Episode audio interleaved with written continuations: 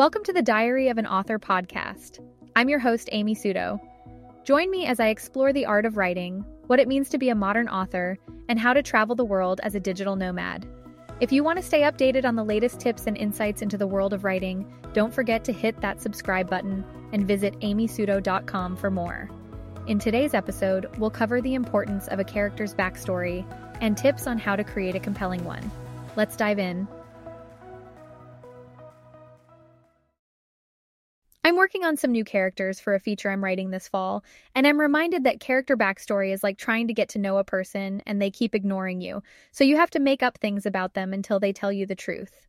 It's worth it, though. Good character details separate the great from the average. For example, a man yearning over a woman is not nearly as interesting as a poor North Dakotan building himself up to a mysterious millionaire in order to throw extravagant parties in order to lure the woman behind the green light back to him. Specificity of backstory and circumstance can create exquisite tragedy that would not exist had you only known Gatsby as a millionaire with this thing for a married woman. Here are six steps to creating a detailed character backstory. Step 1 Archetype and Description. You can't mold a blank page into a character, so start with something. Whether that's an archetype or a real life inspiration, find a starting point. I like to start with people I've met or know in real life and then matching them to a traditional archetype and going from there. Step 2 Childhood and Parents' Influence. Figure out your character's origin story because that will shape who they are and who they have become. Who their parents are can shape their beliefs about the world and perspectives. Even the lack of a true childhood can have immeasurable impacts. Imagine if Bruce Wayne had a happy childhood or Harry Potter's parents were alive and well. In Rian Johnson's clever con artist film The Brothers Bloom, the brothers' dynamic is established through their childhood. Bloom's need for stories to connect with others so he won't be lonely, and his brother Stephen's need to supply stories to help Bloom through his insecurities. That dynamic carries all the way through until the very last scene, which is one of my favorite endings of all time because of how the twist comes straight from the heart of who Stephen is. You may not always walk us through the developmental stages of all your characters before your story begins, but understanding what shaped them into the people they are today will help you create nuance and see your characters as real people. Step 3 Career and Life Goals. What do they want out of life and their career? What did they envision for themselves? What is their hopes and dreams for the future?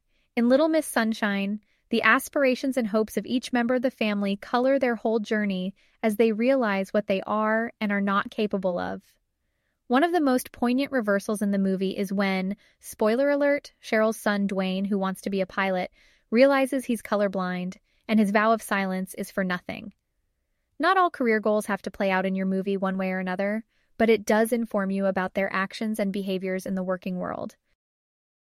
Step 4 Broad Beliefs and Values. What are their thoughts about the world and how things are? Is your character religious, spiritual, superstitious?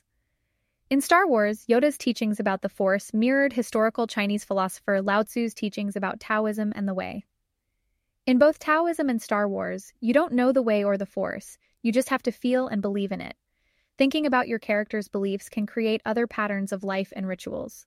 Do they go to church on Sundays or do they go to a Buddhist temple? Are they in the religious norm or are they an extremist or in a minority? Do they feel persecuted by others? What holidays do they celebrate? Does their family follow the same beliefs that they do or have they stepped away from tradition? Step 5 Relationships and Love Life. How have previous relationships shaped your character's love life? Have they faced rejection and now have trouble trusting that new love interests will stick around? In 500 Days of Summer, the core conflict comes from Summer and Tom's different views on relationships and love. Summer's warring parents informed her jaded view on love, more childhood, as shown in the opening sequence, and that adds to the dramatic irony of knowing this couple is doomed but wanting them to still end up together despite their incompatible views on relationships. What kind of relationships has your character had in the past, positive and negative? Are they a hopeless romantic, or do they have a more jaded view on love? What was their parents' relationship like? Do they have any married friends or siblings? Step 6 The Burning House Test. This is my favorite exercise of all time because it serves as a litmus test of how well you understand these made up people you just created. The Burning House test is based on the website theburninghouse.com, which asks, What would you bring with you if your house was burning down? It reveals who someone is and what they consider valuable, and focuses on creating character in the small details. I've also found this exercise helps create meaningful personal objects for your characters. Personal objects is a term used in acting where a particular object holds emotional value in some way to a character, and how they interact with it within a scene reveals their inner thoughts. It's a great layer of subtext and backstory, and another insight into who these figments of your imagination are.